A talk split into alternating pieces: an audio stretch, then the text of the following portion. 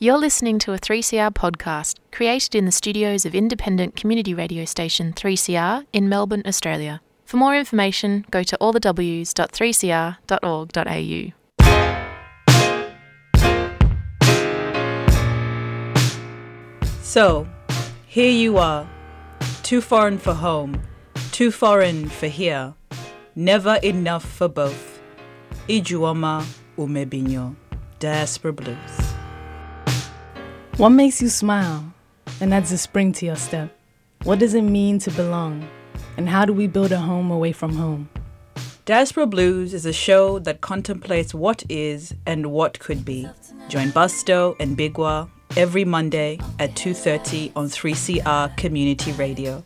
Produced by Yarn. You're listening to Diaspora Blues, a 3CR radio program produced on Wurundjeri country. I am Ayan Shirwa. Before we begin, I want to send out my condolences to Archie Roach's family, community, and anyone else who's been impacted by his music and activism.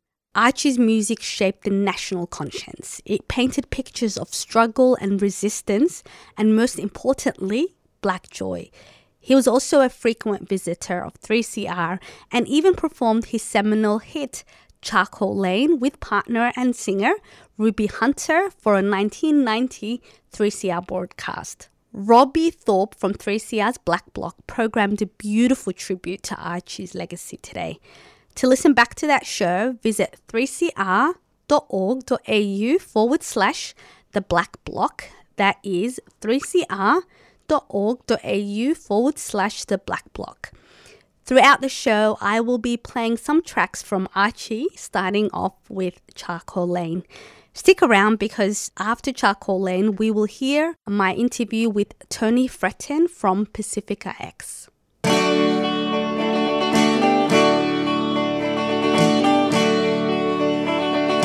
Side by side, we'd walk along to the end of Gertrude Street, and we'd topple and muster for a quart of wine. Thick or thin, right or wrong, in the cold and in the heat, we'd cross over Smith Street to the end.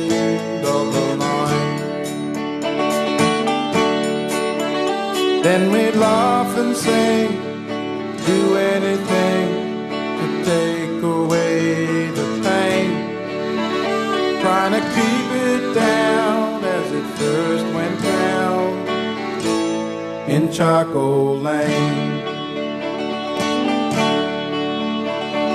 Spinning yarns and telling jokes, now the wine is tasting good, 'cause it's getting closer and closer to its end. Have a sip and roll some smokes. We'd smoke tailor-mades if we could, but we just may do with some city street blend. Then we'd all chuck in, we'd start to grin when we had enough to do it again. But if things got tight, then we had to bite for Charcoal Lane. Up Gertrude Street, we'd walk once more with just a few cents short, and we'd stop at the builders to see who we could see. Then we'd bite around until we score a flagon of McWilliams port, enough to take away our misery. Then we'd all get drunk, oh so drunk, and maybe a little insane.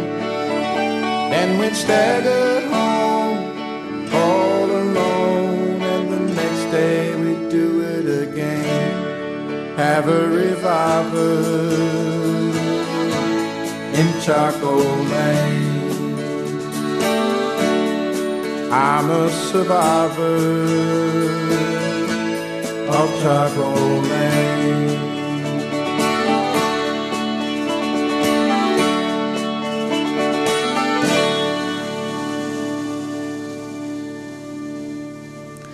That was 1990s hit song Charcoal Lane by Archie Roach. Accented women. It seems so obvious to me that if you live in a completely violent cultural milieu, that it's going to translate into every aspect of women's lives. Accented women. What's a border? They don't see it like a big wall right along the How can country? People live ordinary lives when they're living in such an extraordinary situation where there are armies there and terrorists there and such conflict every single day of their lives. Accented Women. A show by and about women from culturally and linguistically diverse backgrounds. On Community Radio 3CR. And you are listening to Diaspora Blues, a 3CR radio program. I am Ayan Shirwa. Last week, seven Manly Sea Eagles players made the news when they threatened to sit out a game against the Roosters. What caused this fuss? 6 lines. 6 rainbow lines to be exact. The Everyone in League kit, also known as the Pride jersey, was rolled out by Manly Sea Eagles. The jersey was designed to celebrate inclusivity and diversity. The men, however, believed that wearing the jerseys conflicted with their religious beliefs. When news got out about the player boycott, there were cries of homophobia and intolerance and a swift call to reprimand the men. The loudest voices demanded swift action, and among the cacophony, there were quieter voices calling for nuance. One of those people was Tony Fretton. Tony is the founder of Pacifica X, a Pacific Islander LGBTIQ+ community organisation. He is also one of the presenters of PX Whanau, an LGBTIQA+ Pacifica podcast that explores the lived experiences of Pacifica X communities during the COVID-19 pandemic. So I reached out to Tony to get his thoughts and find out what he reckons meaningful diversity looks like to him. Welcome to Diaspora Blues, Tony. Thank you. Thanks for having me, and always a pleasure to have a chat with you, Ayan. Oh, that's so nice, Tony. I spoke to you earlier, you and the other members of Pacifica X, but for folks who did not hear that interview, can you introduce yourself to our listeners? Absolutely. So first of all, talofa to everyone. My name is Tony K. Fretton. My pronouns he, him. I am the founder of Pacific X, which is a Pacific Islander LGBTQIA+ non-for-profit advocacy group here in NAM, in Melbourne. And we currently have a show on 3CR called PX Whanau, which is short little snippets, and it can be found on the 3CR website. But mainly our perspective is from the Pacific Islander queer point of view, and really, really grateful to be here. Awesome. Well, you're here under not fantastic circumstances. You're here to talk about the Manly Pride jersey. But before we go into detail, can you tell us about your initial reaction? So when you first heard it, what were your thoughts? I'd heard a little snippet about it, and I don't watch much TV or watch much news, but it popped up on my actual social media feed, just normal morning check. And I thought, okay, what is this? And initially it was a little bit triggering because anything to do with, rugby and sport, it's not a new thing. Oh, and then plus queer, having those two together, it's almost been a conversation that, it becomes triggering because we've seen this type of conversation happen through Israel Folau, and there was a lot of media attention around his thoughts, him being a Pacific Islander, and then his discussion around not wanting to, coexist at the time during marriage equality and being very against marriage equality. So my initial reaction when I saw the little snippet, I knew it, and this was very earlier, when I think it first what came out in social media, I knew that it was going to stir a conversation that's always very destructive, and it always brings out very destructive and unhelpful discourse and conversation. And initially I just thought, okay, I don't know what's happening here. It was more of my heart was out already for the community. Like, I feel really sorry for what's going to happen.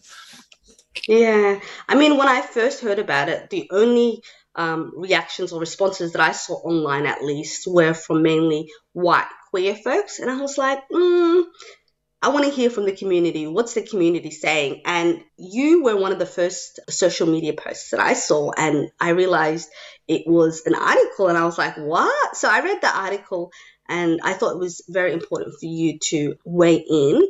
But I'd love to hear why you thought it was important to speak out. Absolutely. I mean, when you look at issues around queer and especially around rugby, as I mentioned, come out, the louder voices, which are normally the white queer community, are out there flooding and speaking and talking about it. And it's almost like veiled with like an undertone of, racism. I'm going to just keep it really blunt because, number one, I get it that they need to respond to something that's very anti-queer, but at the same time, there are a lot of discussion and arguments that are thinly veiled with sort of racist undertones, like, oh, these Pacific Island people, And at the end of the day, it's like, well, we are Pacific Island people too, and we are queer too. So being able to have somebody actually reach out to me and said, look, we'd like your perspective, which I thought was really great. And I had one choice. It was either I'm going to answer it, tell a little bit of story of who I am and tell a little bit of truth-telling around this perception of our culture being super and uber homophobic, which is not the case, or be quiet and let somebody else speak on our behalf. And so I took the opportunity and I just had to share exactly what was on my mind and the reality of things because the white queer community, they've never reached out to us. Not that they've never reached out. It's not a conversation that gets happened a lot. We do our own thing in our own communities and, they focus on their issues, which is totally fine. But the real community that suffers out of these conversations are those who are questioning their sexuality and in the closet, and especially around rugby. And the main percentage of people that play rugby are Pacific Islanders. Mm. And so we're talking about our younger lesbian girls that are playing in female rugby. And then we're talking about the in the closet, gay males who are playing, local sport, local rugby. And it then pushes those conversations in those circles. The repercussions of that is we've got a high suicide rate in our Pacific Island youth, in the young people community. And because data is not really specific around it, it's only our collective data that we know from our friends and our family. A lot of them were sort of battling issues around gender and around sexuality. So when big or corporations do things that, for me, it's a marketing stunt to be like, hey, look, we've got a rainbow flag on our jersey. It makes us look very inclusive and all this, which is great. And look, I'm all for it. Like, I love any kind of visibility for our general community. But when it then backfires and it comes across as, they actually had to apologize about their marketing stunt gone wrong. It now paints Pacific Islanders, number one, as the evil, far-right Christian, Pacific Islanders who are very homophobic. And then the afterthought is, who are the communities that really are affected by this? And that's why I needed to speak. I'm glad you did. And first of all, I loved all the photos that they shared of you and your friends. I thought it was so beautiful. What I find interesting and also ironic about this conversation is the assumption that queerness is something very new to Pacifica communities, and it's not. Can you say more on that? Absolutely. Well, in the article that I was part of, there was a professor, Raviolo Giorgi, who quoted, and I think I'm really grateful for him to outline it. But queerness is a Western construct because when we look at pre-colonization days, and even now, there's still after effects of that now. In the Pacific Islands, and I'm talking specifically for Samoa because some islands are very different, there is a cultural acceptance, and then there is a religious, sort of framework. When I walk around as a gay man in Samoa or a Fafafine, our third gender, you walk around on our Pacific Island and no one bats an eyelid. It's not a thing. When it comes to laws and legislation and things like that, which is based off the Bible, based off colonization, but they're never really enforced. So there is law to prevent homosexual sex, but it's not actively pursued by the police. So when the people from the West, so when the Western world look into and say, oh, Samoa has a law for gay sex and gay marriage and all this thing, they must be a homophobic country. Yes, it's there, but people never bat an eyelid. It's never enforced. It's not, police are not knocking on your doors to arrest you for it. And people generally are very inclusive. We have Fafafingers who are driving the bus, who are driving the taxis, who are bank managers, who are government leaders. They're all included in every single daily life. And so that's a perspective that the Western world can learn a lot from our country. And when you look at colonization, these white, you know, religion, they came and they taught us how to do the religion. We this is not a thing from us. Do you know what I mean? And so it's like, you come and teach us how to be Christian and be, you know, follow God, but we end up doing it better. And then we have the census that comes out that, you know, hardly anyone, any, you know, Australian goes to their church. It's like, so you come and teach us how to be church. We become better at doing church. And then you attack us for upholding the things that you taught us. These conversations need to happen. And a lot of it is coming from who are calling us homophobic and that sort of thing. It's the white queer community who are arguing against it. Do you know what I mean? And saying, oh, you seven rugby players, you need to be fired. How dare you? You need to, you know, you need to get some sort of repercussion from your actions that you're doing, which is very, you know, against our belief. But it's like, but hold on, this institution, this rugby organization with $1 million, or billions of dollars, whatever it is, never had conversations and consultation before they thought, hey, look, is this what the community really wants in terms of putting a rainbow flag on their jersey? Because it's not a sponsorship.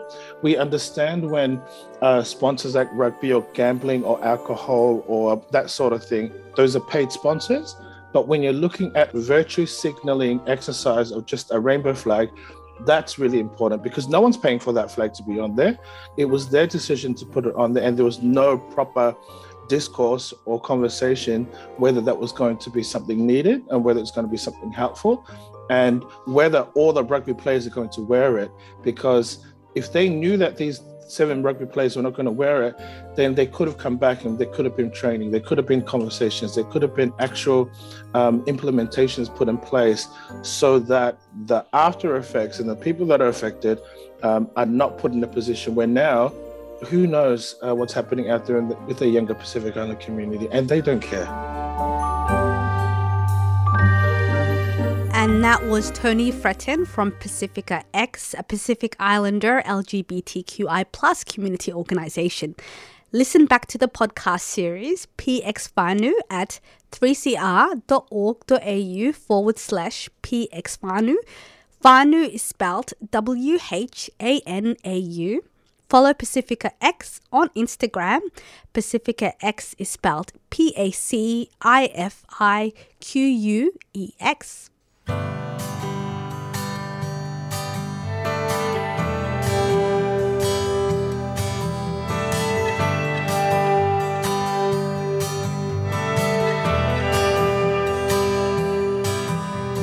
She was born in the River Lane, born of her mother into her mother's hand. She was free as the river was wild. She was so innocent, such a beautiful child. And it took her away from paradise, where everything was beautiful and very nice.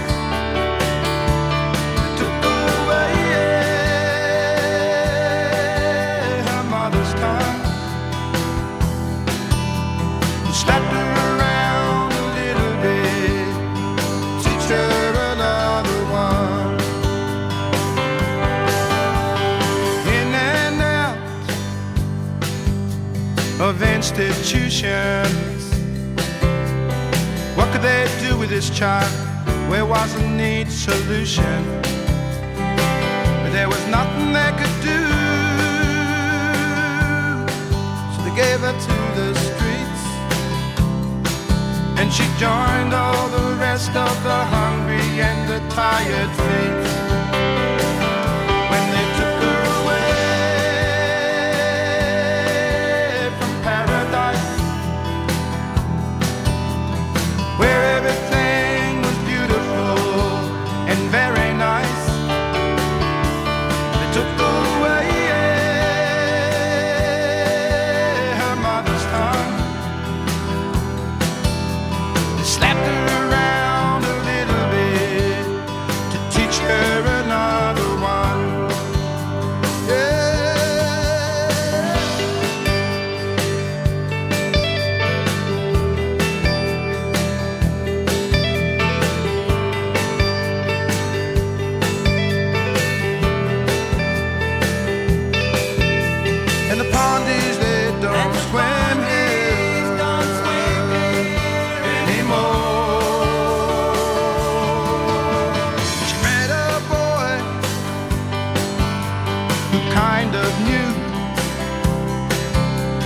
Some of the things that she was going through,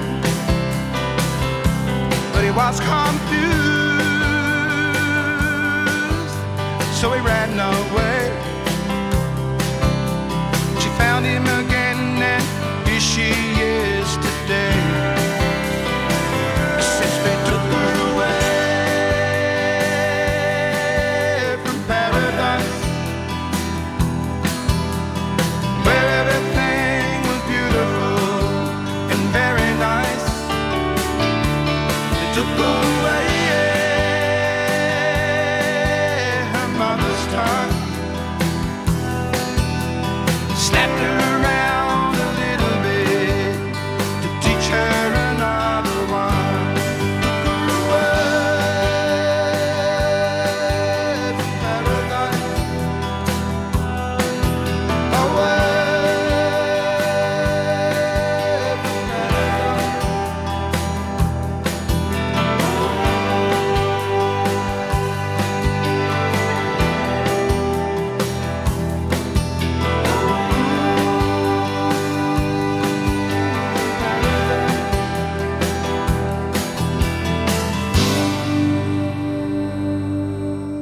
that was the Archie Roach with his track From Paradise from the 1993 album Jamu Dreaming.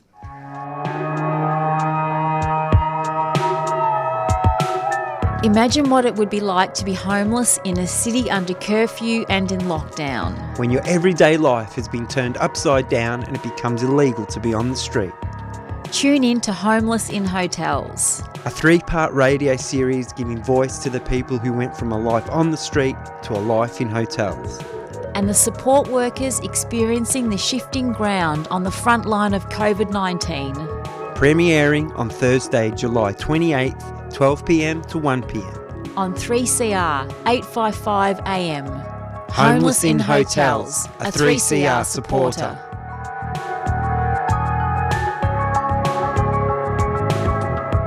Welcome back. You are listening to Diaspora Blues, a 3CR radio program. I am Ayan Shirwa. I hope you enjoyed today's show. Thank you again to Tony Fretton from Pacifica X for speaking with me. I really, really appreciate you, and I really love picking your brain because I always feel like you have thoughtful, nuanced things to say, and I'm glad others got a chance to hear it.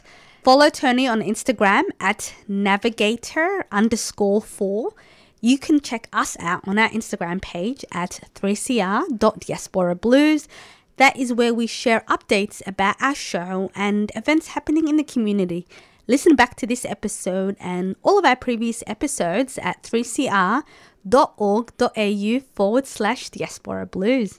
Taking us out is our final track of Archie's. It's called Beautiful Child and is from his 1990 debut album Charcoal Lane. Join Ayan and the gang next week on 3CR Community Radio. Oh, my beautiful child, my beautiful child, the brightest of stars couldn't match your sweet smile, but you grew up too soon. far beyond your young years. Now all that remains is your memory and tears. You were always to blame, and they put you through hell, then they locked you away in a dark, lonely cell. But you weren't really bad,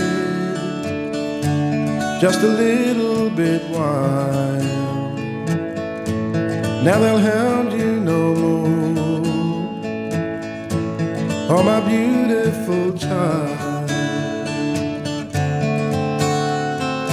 Beautiful, beautiful child, now you are free, free from this heartache and pain and misery. When they found your body that day, some said you'd smile, and I wish I was with you right now, my beautiful child. You'd been locked up before, but you always came back with your head held high, and so proud to be black. But the last time they came, how could I have known when they took you away that you'd never come home? Yeah, they pushed you around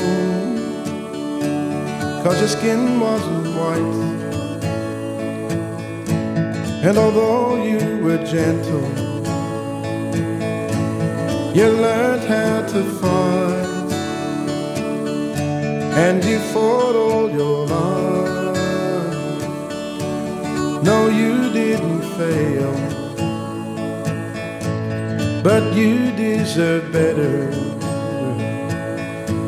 than to die in some jail.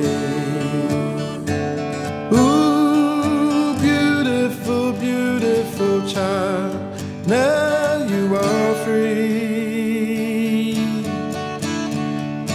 free from this heartache and pain and misery.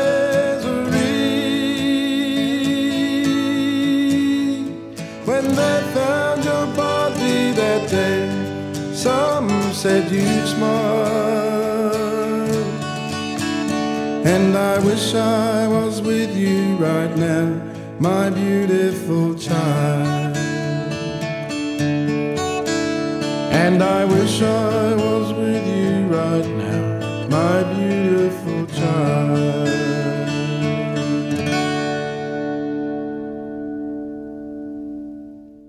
You've been listening to a 3CR podcast produced in the studios of independent community radio station 3CR in Melbourne, Australia. For more information, go to allthews.3cr.org.au.